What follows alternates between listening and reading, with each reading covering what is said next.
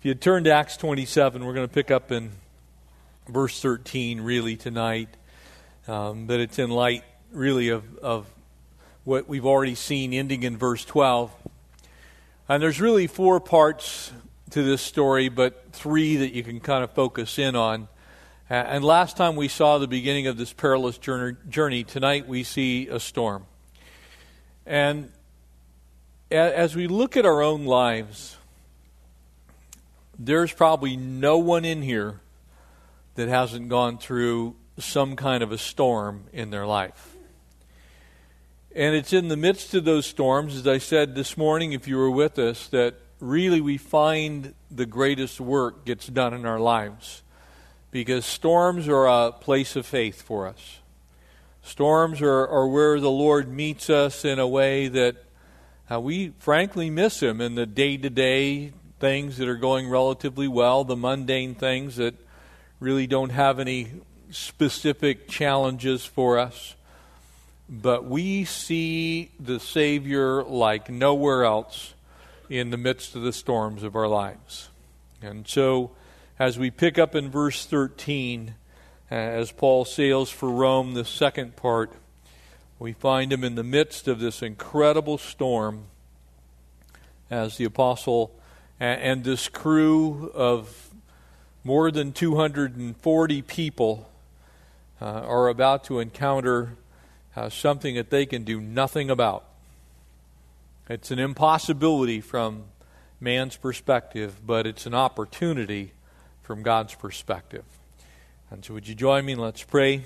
Father, we are so grateful. Again, we get to be able to have a place like this to even gather to study your word is an amazement. We thank you for all the things that are going on right now behind the scenes, from the soundboard to the PowerPoint, the projectors, the children's ministry, the youth that are meeting, the cafe, Father, those in security and greeters. Throughout this facility, Lord, we often forget that there's so much that goes on, much like this ship. Uh, Lord, there were people keeping the water out of the belly of the ship. There were people tending the sails, and tonight we have people doing that on our behalf so that this great ship can sail. Would you bless them? Bless us as we study your word. Cause it to, to ring true in our hearts and minds that we might be able to do something with the truth that we'll hear. And we ask these things in Jesus' name. Amen. Verse 13, we'll pick up here in Acts 27, and when the south wind blew softly. And I, I kind of love the way this starts out because remember, the Apostle Paul has given word that he does not think it's a wise idea that they sail out into, into the storm that he believes is going to come. And so, as is often the case in our lives, things start out slowly. It, it, looks like, well, maybe I missed a word from the Lord, and then the reality of what God has spoken uh, comes to pass. And while this crew is going to live to tell the tale, so to speak, no one knows the actual outcome save the Apostle Paul. And the only reason he knows that is because he trusts in the true and the living God that's spoken a sure word to him, and he's going to rest in that. And when the south wind blew softly, supposing that they had obtained their desire, so you can tell that immediately the captain, the crew, the centurions are all saying, Well, see, Paul, there's really no big deal here, and I don't know what you're worried about. You know, we got some good weather, it's going to be okay. But putting out to sea, they sailed close to Crete. But not, not long after, a tempestuous headwind arose called the Euroclydon. Now, Euroclydon is, is a, an actual uh, Greek word from which we, we get our word hurricane or cyclone. It's a cyclonic storm. They, they blow at this time of the year. They're now uh, heading into the late fall and into the winter. Uh, so the cold air mass is gathered over the Alps, which are to the north, even the Dolomites to the northern end of Italy, um, even down into the mountains in what we would call today Slovenia. And so there's a cold air mass there. The, the warm uh, Mediterranean has been heated by the summer sun all summer long, and so you have this clash of very cold air and, and very warm air.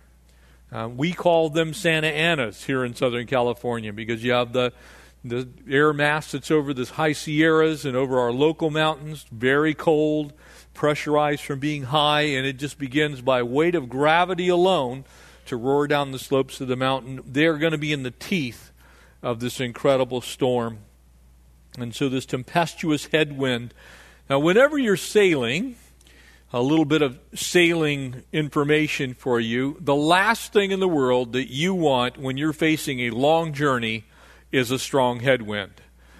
Uh, a tailwind, you can throw out your spinnaker, which is that big billowy sail that's multicolored that you see on the sailboats out in Santa Monica Bay. Uh, you, you can then loft your jib to one side, your mainsail to the other, and a tailwind's a great thing.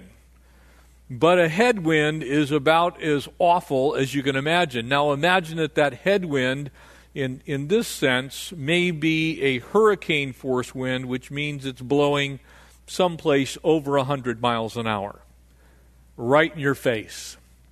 And so you have to kind of get the picture of this. Now, as is normal, winds also drive ocean water. It's the reason that uh, whenever we have a hurricane, one of the things that they're worried about is not so much just the wind, but the storm surge, which is the water being driven in front of the wind. And so you have the wind, you have the waves, and you have that wind blowing from the one direction that you never want to see it coming from, which is directly the way that you want to go. And so it is a desperate situation. So when the ship was caught and it could not head into the wind, we let her drive. And, and what that simply means is, in sailing terms, they realize there's no way to go against it, we're going to have to go with it. And so the wind begins to literally drive the ship the only direction the ship can go, which in this case is south towards Africa. Africa at this point in time is over 400 miles away. It's the other side of the Mediterranean. And so the last ditch effort is there's nothing we can do about it. We're going to have to go whichever way the wind blows us, which is going to put them off course not by just miles, but months. Eh, if they survive the journey across the open Mediterranean, they're going to be on the coast of Africa. It's going to be a long time before they ever get back to where they want to go.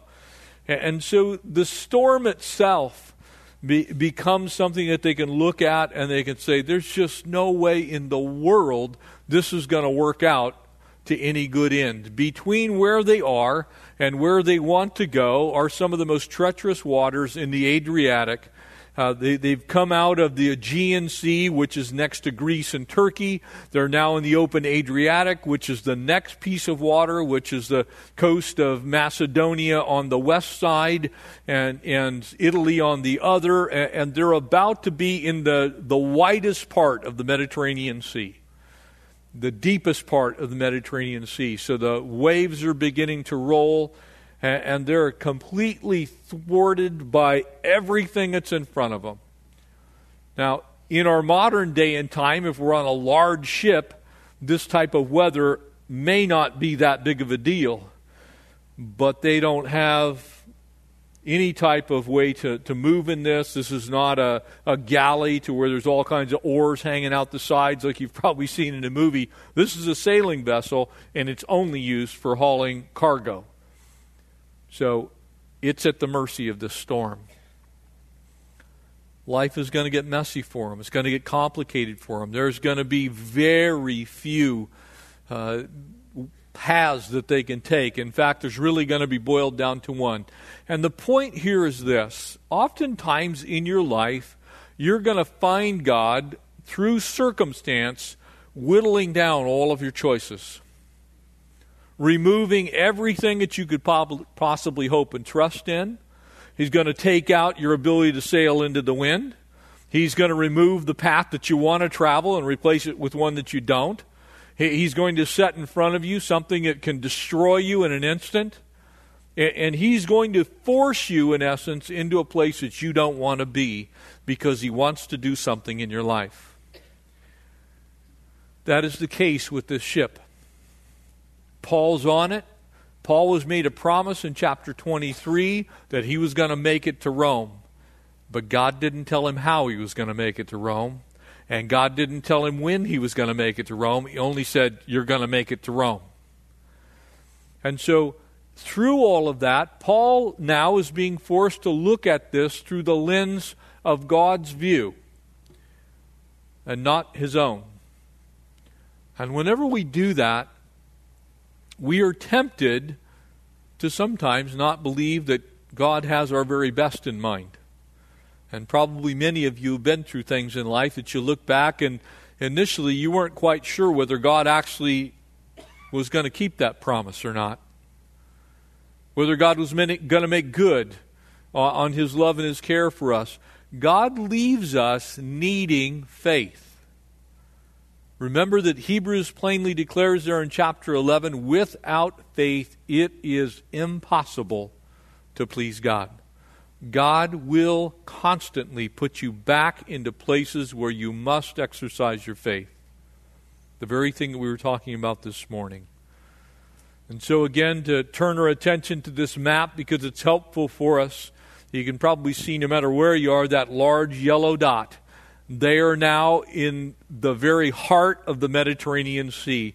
If they were slightly behind, uh, where they are now. They're, they're going to pass off the coast of Crete. Uh, they're going to go by this little tiny island of Clauda.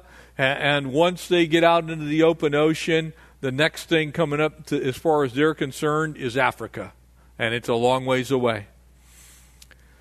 This time of year, it's difficult. This time of year, it's mid November and to roughly mid March. The favorable winds are gone.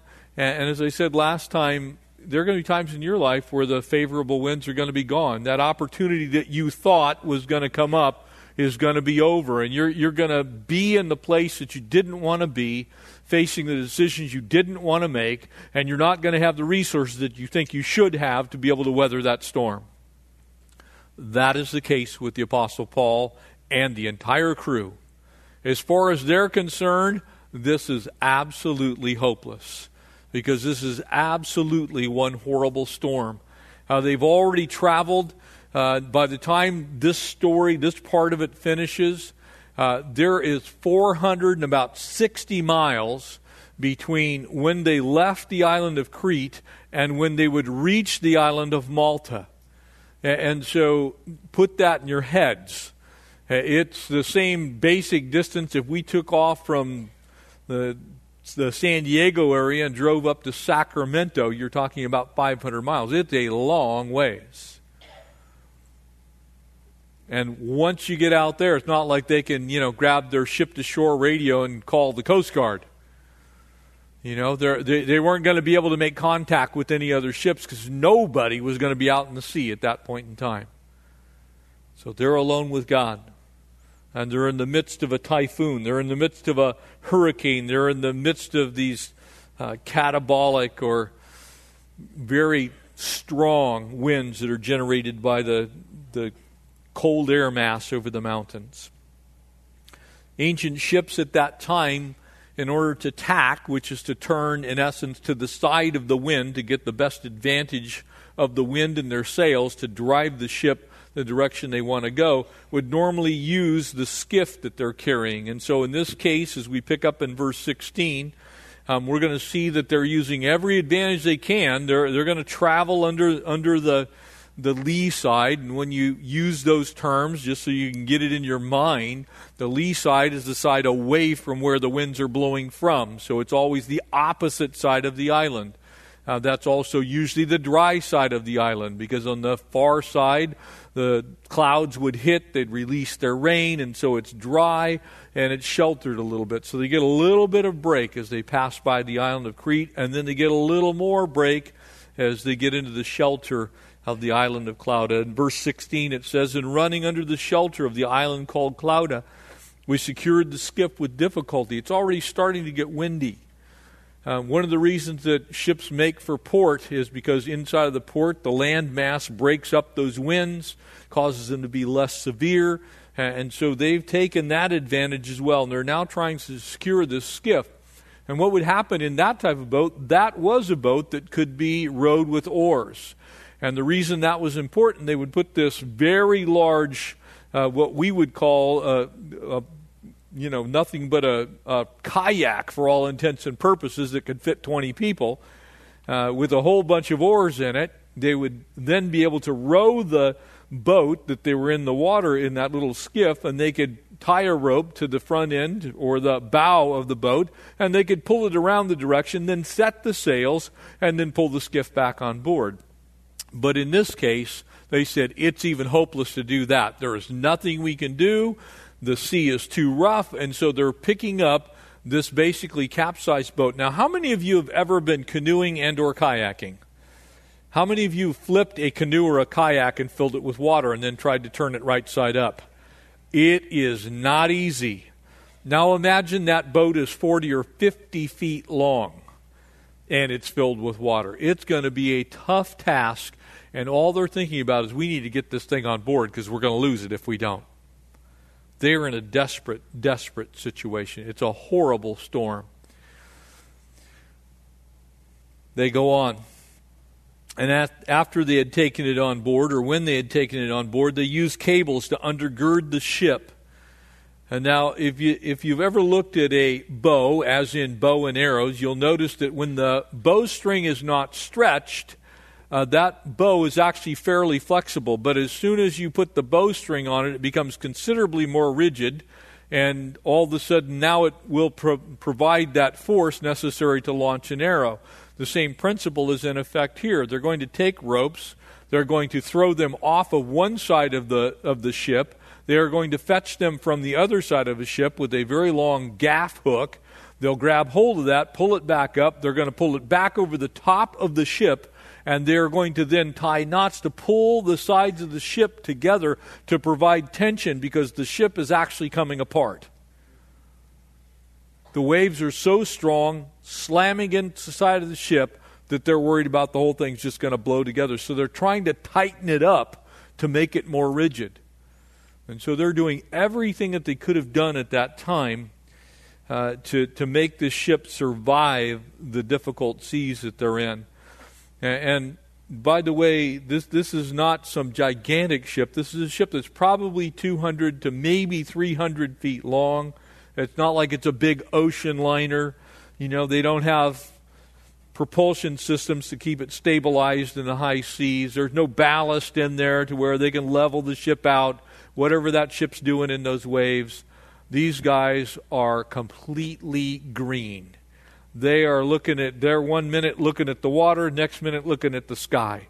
This thing's going back and forth and over, and fearing lest they should run aground on the Syrtis sands, uh, in that because of these very winds existent today, all kinds of wrecks on these very sands. Uh, there are shallow spots in the Mediterranean Sea because what happens is the winds actually drive the water. The water drives the sand on the bottom. The sand then hits something like a rock, begins to pile up, and if it does it long enough, it can actually create what are called shoals or shallow places within the sea, and it's nothing but a sandbank. Now, they're afraid they're going to get stuck, and if they do that, they're dead.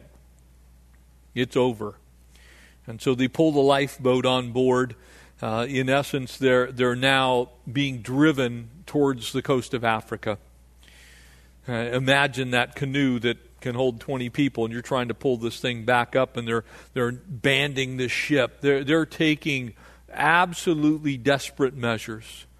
And if that weren't enough, because of all that's going on, the other thing that happens when you load a ship with grains, it begins to settle lower into the water. It displaces more water. Uh, so the, the gunnels, the sides of the ship, are, are very close to the, the, to the water itself. And so now the next thing they're going to do is try and lighten the ship so it rides higher out of the water so they can take more waves. And because they were exceedingly tempest tossed, the next day they lightened the ship. Verse 18. The reason I'm sharing these details with you is this is exactly what you would get if you were to have been during that time sailing a vessel in tempest tossed seas. These are the measures they would have taken, and they are pretty much the only measures they would have taken. So the record here is accurate from a sailing vessel and a voyage at that time in these types of seas. So the next day, they're just getting tossed back and forth. I don't know how many of you have ever sailed out into relatively uh, tempestuous waters, but it's an unpleasant thing uh, because there is no rest. You're constantly up and down. You are rocking side to side. You're pitching and yawing. You're all over the place. And on the third day, so bad were the conditions that they threw the ship's tackle overboard with their own hands. Now, to give you an idea how desperate this is, the tackle they're talking about are all the necessary things that they might be able to use to actually sail the ship once this is over. They have resigned to the fact that they're going to be blown to Africa. The only way they can survive this is by lightening the ship and making sure it stays afloat and let it be driven all the way across the Mediterranean. So they have given up. They, have said, we're, the only way we survive this is if this ship stays afloat. We don't care if we can sail it anymore because now they're throwing off the, the yard arms, they're throwing away. If they had a spare mast, that's overboard. Extra rope, that's gone. Sails, it's all gone. They're tossing it in the sea. And on top of that, uh, they're, they're going to jettison their cargo. So on the third day, they threw the ship's tackle overboard with their own hands. And, and, and despite this, they're still being pounded by the waves. Uh, and this, these are people who realize they're going to die. They're taking the last measures available to them to stay alive. And verse 20 it says, And when neither the sun nor the stars appeared for many days, the storm continued raging. Now, they have undoubtedly cast everything overboard that can be tossed overboard. The only thing they've got left is some kind of meager rations, some fresh water. Some of that may actually be getting blown into the ship. Uh, but they're, they're, it's just getting worse by the minute. And finally, they gave up all hope of being saved. So now they've said, we're going to die. You talk about a bleak sense of doom. You know, sometimes when the enemy begins to work in your life, maybe you won't go through this exact scenario, but you can reach that place where there's a bleak sense of doom. I don't know what else I can do. I don't know what else I can say. There's nothing left to sell. I don't. There is no way I can get out of this situation. And then we have the incredible place that's going to come to this group uh, when God steps into the picture. In verse 20, and now, when neither the sun or stars appeared for many days, and no small tempest beat on us, it's still blowing, maybe not as hard. All hope that we had were going to be saved was finally given up. But after a long abstinence from food, so they've been fasting or rationing, they they they haven't you know taken on any nutrition themselves. And then Paul stood in the midst of them and said. There's only two ways you can take this. Either the Apostle Paul wants to get a beat down, and he, he's kind of, you know, in their face a little bit, or he's really trusting God. And I think he was really trusting God. Men, you should have listened to me and not sailed from Crete and incurred this disaster and loss. Remember, he told them not to do it. We, we don't find any inclination here that he doesn't still think he's going to get to, to Rome. He just says, Look, I, I told you you shouldn't go. God had spoken to me. Let's not go there. And now I urge you to take heart, for there will be no loss of life among you, but only of the ship. Now, I don't know how you know, how good you would feel about it when somebody tells you you're in the midst of the hurricane, look, you're not going to die, but you're going to lose everything. But that was actually still pretty good news. Because I think the main thing they were worried about is they were going to die. I'm pretty sure by now they couldn't care less about the ship. They, they had done about everything you could think of to make the ship just simply a lifeboat. And so now they haven't eaten, and Paul says to them, Look, God said, and I trust him. And that's the message for us. But God, every storm, every hurricane in your life, everything that you go through where you cannot see how God's going to deliver you, you have no idea how it's going to turn out. And from all that you can see, it looks like you are going to die. Maybe figuratively, metaphorically, maybe actually. But the situation has gotten to the place where you have zero control over the outcome. Brothers and sisters, that is where you start looking for God. Because He's the only one that can deliver. And I think many times for us who name the name of the Lord, who walk with the Lord, uh, I think He takes some measure uh, of, of joy in being that to us. Look, Jeff can't get out of this. There's nothing he can do to save himself. And when we cry out to him, he's right there. God was never absent in any part of this story. God had never abandoned Paul. God had never even abandoned his, his captors, so to speak. And I want you to see something here. These men are all going to be saved because of really one man. Never underestimate a man or a woman of God doing what God's called them to do because you have no idea how many are being rescued because of God's love for you. And sometimes I look at our country and wonder if that's not the, the real reason that we're still here. Because it's surely not all the dumb stuff that we do. But could it be that because there are still many of us who love the Lord and serve the Lord and care about the lost, that the benefit that extends to this country is because there still is some godliness in the land? There, there's still a few believers on the boat, so to speak. And lo- the Lord's preserving us, showing up in the nick of time. And when you think about this, Ephesians 2, there in, in, in verse 4, it says, But God, who is rich in mercy, because of his great love with which he has loved us.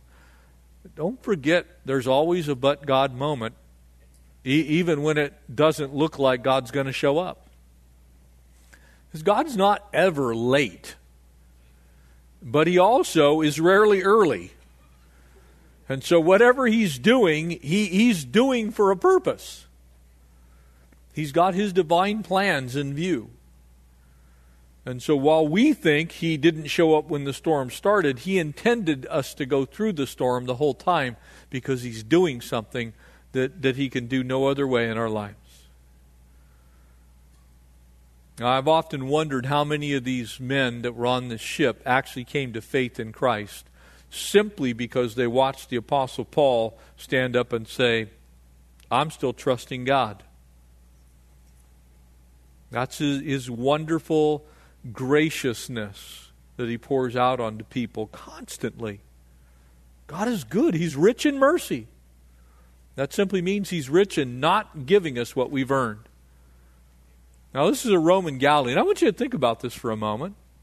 It's an Alexandrian ship that's carrying grain to the Roman Empire, probably not one of God's favorite groups of people.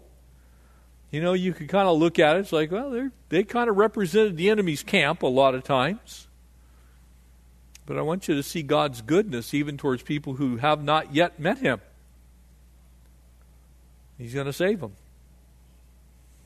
How encouraging was it for the Apostle Paul to say, look, it's going to be okay. The ship's going down, but you're going to be fine. Never underestimate the power of encouragement, family.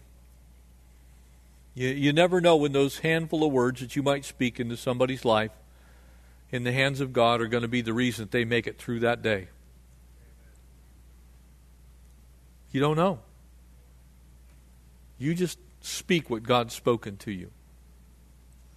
And let God take command over that situation.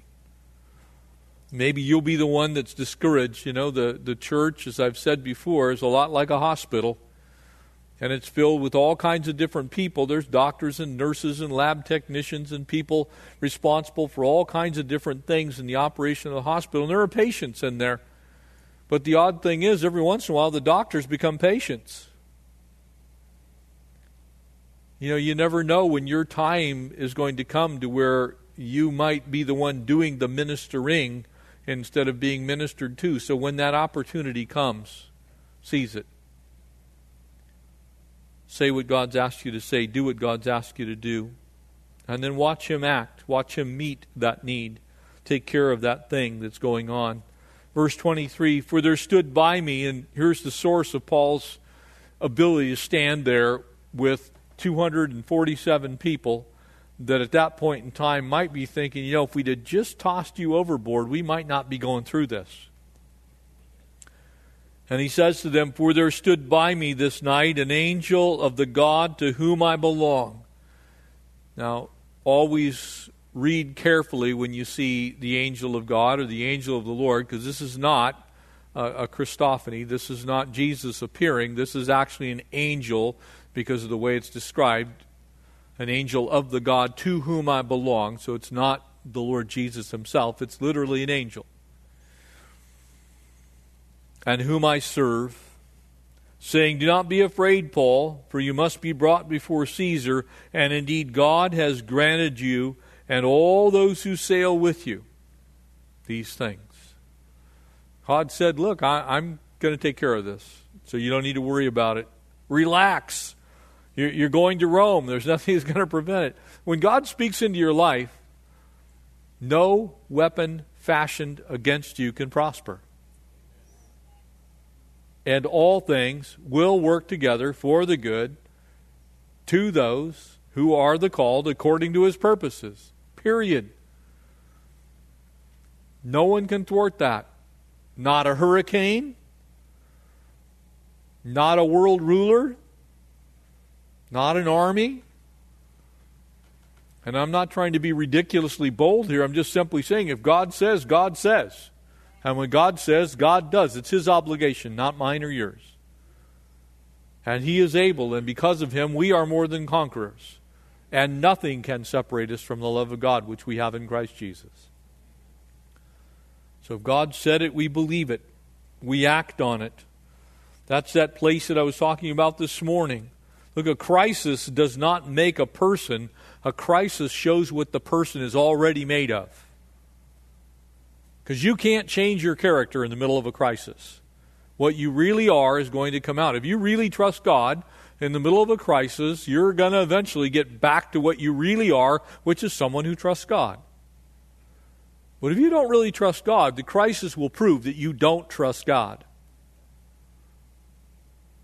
However imperfectly that may be implemented in each of our lives, the truth of the matter is trials test the character of where we are with the Lord. They enable us to get a little glimpse of ourselves and see how we're doing. Faith that is tested, uh, when it's tested, it comes out tried, uh, and, and the Lord will prove the character of that faith. You'll actually get to see it. Paul standing on the truth that God had already spoken to him and he says to him in verse 25, And therefore take heart, men, for I believe God that it will be just as he has told me. However, I love this part, we must run aground on a certain island.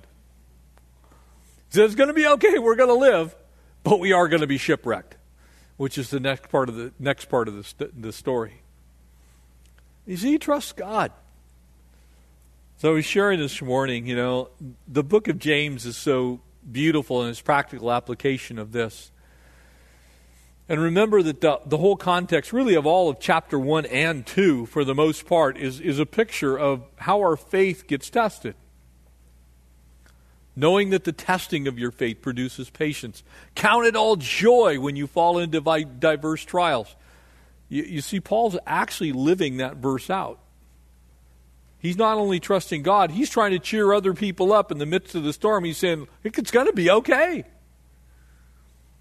This is faith that's tested. And that's why by the time you get to the middle of chapter 2 there in the book of James, there in verse 18 and, and then finally uh, the end of verse 18, it says this Someone will say, You have faith, and I have works. Show me your faith without your works, and I will show you my faith by my works. In other words, I'm, I'm going to actually do something with my life that shows that I have faith. That's where we grow. It's exactly what I was talking about this morning. That is where we grow. When the storms come, that's where we grow. When the difficulties arise, that's where we grow. We grow very little when things are great. I do almost no growing when I'm sitting on a beach on vacation. I may do some resting, but I don't do a lot of growing. I, I may get a little extra worship time in. I, I may hear some things from the Lord. You know, I'm just doing the sunset for you and Connie, but I'm not really growing in a deep, measurable way. I'm just rejoicing that God is good. But there's a beautiful thing that happens after every storm. And having lived in the mountains for so long, I can tell you when you're in the midst of a three day blizzard, which we used to get fairly regularly in the mountains, it, it rolls in and you don't see the sun for several days. And there's a below zero wind chill outside and your vehicles are coated with ice, and you can't drive anywhere. And if you were to go outside and trip and fall in your front yard and nobody finds you, they're going to scrape you up in the spring after you've thawed. You know, you, you learn that that day that the storm blows through, that's like, hallelujah, thank you, Jesus. The storm's over. You see, we don't know when the storm's going to be over a lot of times. We have to weather the storm and trust that God is on the other side of it. He's got a plan in it. And I want to spend a little bit of time tonight, and we're going to shift gears a little bit. How about you and your storms? This is Paul's storm. This is the people on the ship with him. How about you and your storm? I'll take a little journey with you if you want to turn to Mark 4 and pick up in verse 35. Mark 4, verse 35. We'll read down to 41. How do you handle the storms that come your way? And on the same day, verse 35 of Mark 4 says, When evening had come, and he said to them, Now notice who this is. This is Jesus, and he said to them, Let us cross over to the other side. There's a reason I'm pointing that out to you. The Lord Jesus actually puts in their heart the desire, the, the plan to cross over to the other side at this very point in time. Jesus is God, and the next thing that's going to come to them is going to be a storm. In other words, not only did Jesus know the storm was coming because he's God, he literally pushes them out into the storm knowing the storm is coming. And now, when they had left the multitude, they took him along in the boat as he was. And the other little boats were also with him. And a great windstorm arose. Same exact word, by the way, as tempest. And it's the same storm pattern, except this one happens to be Mount Hermon, providing the katabatic winds to blow down from Mount Hermon across the Sea of Galilee, Lake Gennesaret, Sea of Tiberias. Same situation. Storm situation. They're going from the other side, which is the Jordanian side today, they're going back over towards Capernaum, and they're going through the teeth of the storm, having to sail north. It is the exact same situation a tempest. A great windstorm arose, and the waves beat into the boat so that it was already filling. They had just gotten in the boat, the boat's already swamped. When we travel to Israel, one of the places that we go to there at, at North is the Jesus Boat Museum. We get to watch a little video that Skip Heitzig did uh, about the about the boat. He I don't know how he got the part there, but he does really well. Uh, but but there's this little boat, 26 feet long, not very large. It was buried in the mud on the north shore of the Sea of Galilee. And you look at that boat, you look across the sea, and then you imagine six to eight foot wind waves out there, and you're going, oh my goodness, they must have thought they were going to die. Very similar to Paul's situation, smaller boat. But he was in the stern. So he's in the back of the boat. Worse, asleep on a pillow. You see, when God looks at something, he's at rest. When you look at things like this, you're all worked up. But don't miss this little subtlety. God's not all worked up. Jesus isn't all worked up. He's not going, oh no, I can't believe I put them out in this storm. Man, did I make a mistake in Jeff's life. I pushed him out into the teeth of a tempest, and now he's going to drown. No, the Lord Jesus is sleeping because this storm is no big deal to him. But it's a place for the disciples to grow. And they awoke him and said to him, and I want you to notice they don't go get the master until things are out of control. It's a kind of picture of how we work sometimes, isn't it? We wait until things are pretty far gone and then we go get Jesus. And they said to him, Teacher, do you not care that we are perishing? Now, I think they probably said it something like, Do you not care we're perishing? I'm pretty sure there was some there was some whining. It's like, what in the world have you done? We're gonna die. We're gonna drown. Peter can't swim. We don't even have any life jackets. And then he arose and rebuked the wind and said to the sea, Peace, be still. And the wind ceased, and there was a great calm. And he said to them, Why are you so fearful? How is it that you have no faith? All the stuff that God had done in their lives they, they had watched the Lord Jesus time after time do miracle after miracle, and He put them into the storm. And do they really think that He actually sent them out there to die? It's a word for us, folks. It's a word for me. Do we really think the Lord brought us this far to kill us? To destroy us? And they feared exceedingly and said to one another, Who can this be that even the wind and the sea obey him? Well, who can this be uh, is the one who created the wind and the sea and the mountains the wind blew from and them and the boat, the wood that it's made out of. And sometimes we forget, we just see the storm. And I'm guilty, so I'm not preaching at you, I'm talking with you. Sometimes I just see the storm. I think every person who's honest, regardless of their position in the church, sometimes just looks at the storm. And they don't look at the one who has the storm fully under control 100% of the time, so much so that while it's blowing in your life, Jesus is sleeping. Metaphorically, of course. Because he never sleeps nor slumbers. But he's resting. He's, he's taking a nap. He's like, this is going to be okay. It's going to work out fine.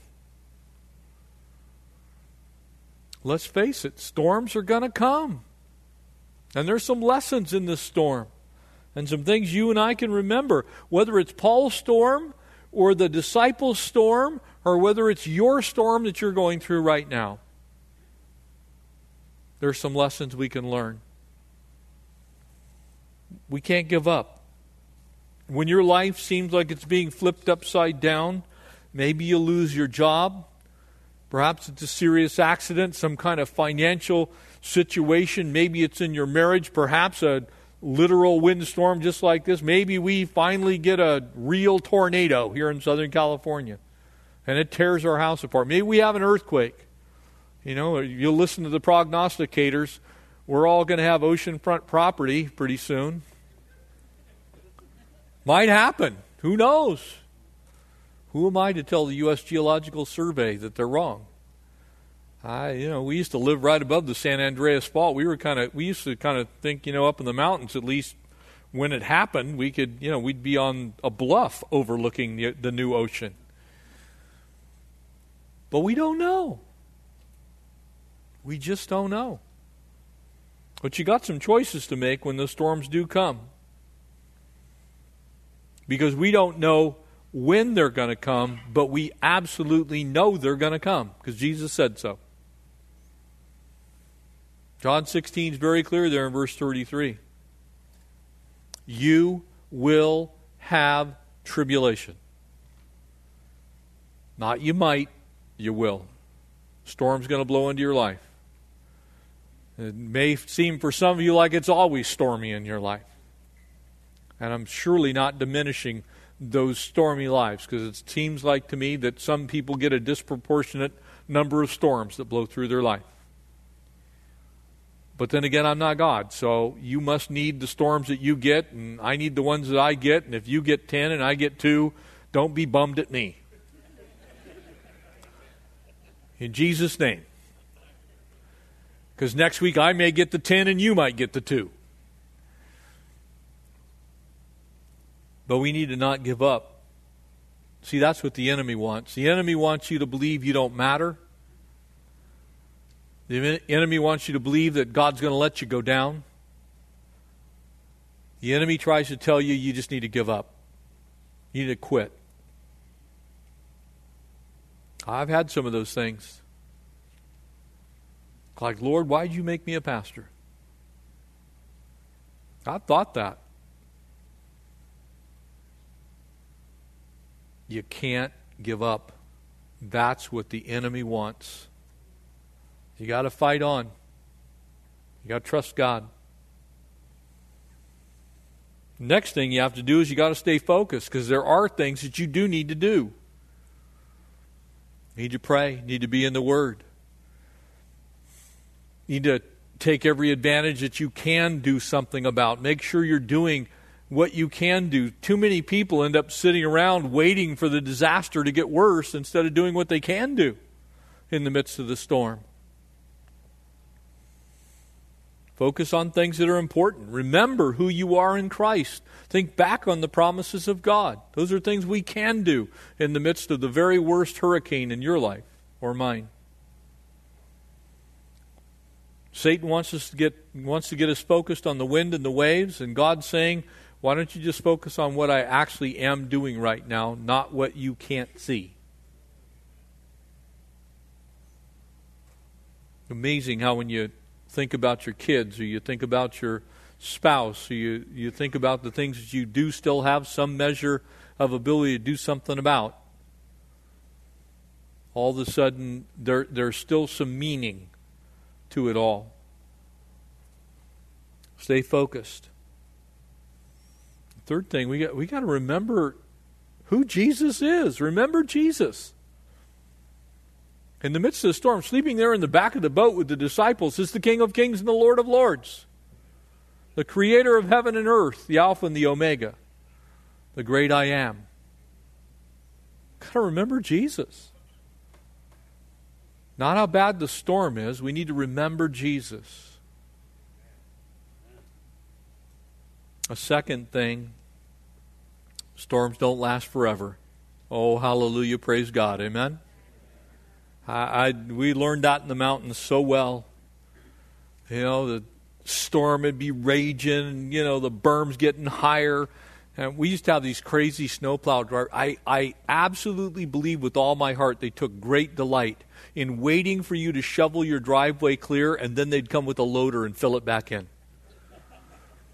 Like you could see the little smirks in their faces.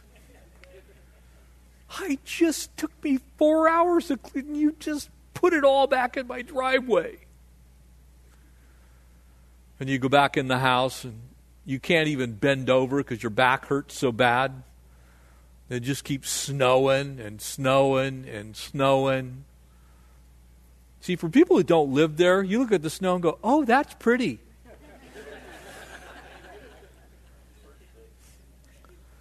It'd be like somebody going down to the beach and grabbing a few truckloads of sand and dumping it in your front yard, and you go, oh, that's pretty.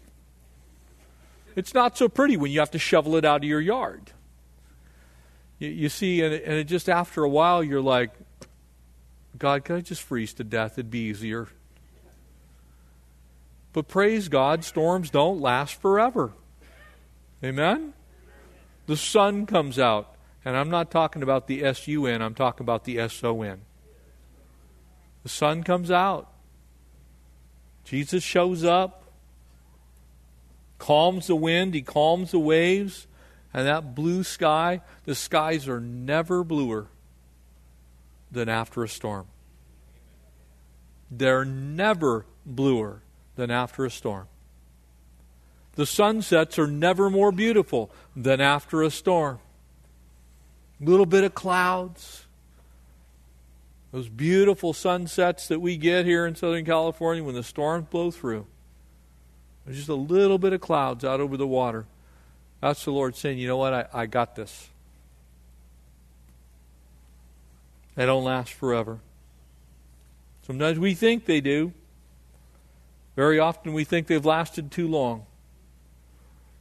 But they don't last forever. And then finally, a third thing out of Paul's storm, the disciples' storm, your storm, my storms. After it's all said and done, there's one thing that always remains, and that's the Lord Jesus. He's always faithful. He is never faithless. He cannot deny himself. He's always faithful. He, he was there before the storm. He's going to be there after the storm. And he's going to be there after the next storm. And he'll be with you in the middle of that one, too.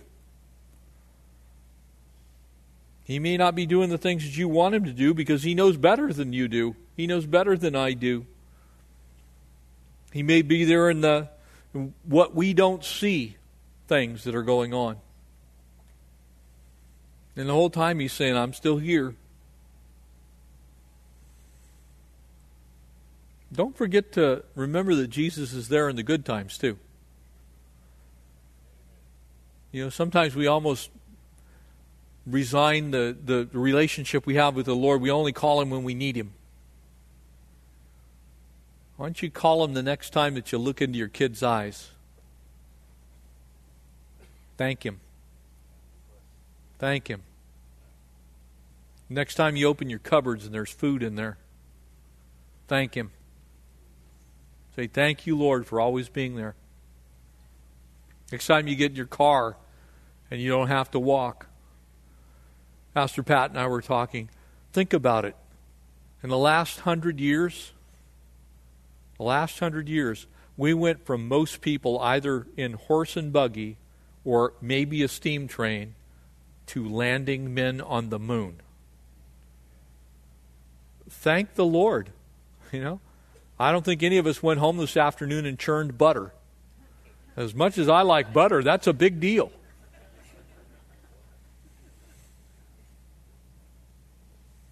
Don't forget to thank Him in the good times. That helps you when you come into a storm. You go, look, God was all, He's always been good. I have no reason to distrust Him now in the middle of this storm. You see, I think if we thank Him more when things are good, don't just ignore him and act like he owes us, but thank him. When things are bad, you're more than likely going to go to the Lord. But don't forget that He's there when things are good, too. Probably many of you have read, may even have on your wall someplace in your house or in a box somewhere, a poem Footprints by Mary Stevenson. And a lot of people focus in on the end of it. And maybe some of you haven't heard it, so I'll read it to you, but it's fairly short, and we'll, we'll close. I'm going to bring the worship team back up. But the poem goes like this One night I dreamed I was walking along the beach with the Lord, and many scenes, scenes from my life flashed across the sky. Each scene I noticed footprints in the sand, and sometimes there were two sets of footprints, and other times there were one. This bothered me because I noticed that during the low periods of my life when I was suffering from anguish and sorrow and defeat, I could only see one set of footprints. And so I said to the Lord, You promised me, Lord, that if I followed you, you'd walk with me always. And I've noticed that during the most trying times of my life, there's only been one set of footprints in the sand. Why? When I needed you most, would you have not been there for me? And the Lord replied, At the times when you've seen only one set of footprints, was when I was carrying you. People focus in on that last part, and I do love it. But the truth of the matter is, all the time, there are really two sets of footprints, even when the Lord's carrying you. He's always there. He's carrying us even when we think we're carrying ourselves. And so don't let the storms knock you out of the game. Don't let the storms keep you from loving God. Don't let the storms be a source where, where the enemy can get into your life and make you believe, maybe for a moment, that God doesn't love you because he's either carrying you or he's walking hand in hand with you, but he is there. And he'll always be there. And don't let anybody tell you different because he's promised that. He said, I will never leave you nor forsake you, says the Lord every storm, every wonderful vacation, every day at work, every problem you ever face, every joy you ever experience. He is with you. Good, bad, or indifferent.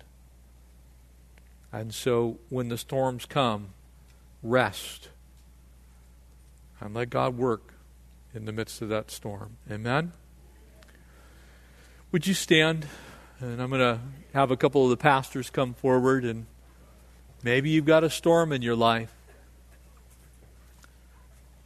Maybe something that you just don't see how God's going to work this one out. But I'm here to tell you that God not only is working it out right now, He actually has a plan to use it for good, because His Word declares that. If you're here tonight, you love the Lord, every storm God has at the end of it a plan for good. He even has a plan for good in the midst of it, really. Because his end goal is, is your good, ultimately, as a believer. If you don't know the Lord, maybe you're going through a storm. If you want that kind of peace, there's only one way to have it, and that's the Prince of Peace. That's the only way you can get it. Uh, I wish I could offer you some kind of other way just simply because it'd be easy, but you can't. It's going to cost you your life. You're going to have to give your life up in exchange for the new life that you'll have in Christ. As pastors come forward, they'd love to pray with you. Well, let's worship, and then we're going to close in prayer. In the meantime, the pastors will come forward. If you need prayer, just simply come forward. We want to pray with you and pray for you. The rest of you, start thinking about some of those things you can thank God for. Because we have a lot to be thankful for, whether we see it or not The fact that we could even be here tonight, you can start there. The fact that you have breath, you can start there. You have blood coursing through your veins, you can start there. It's a lot to be thankful for. Amen? Let's worship Him.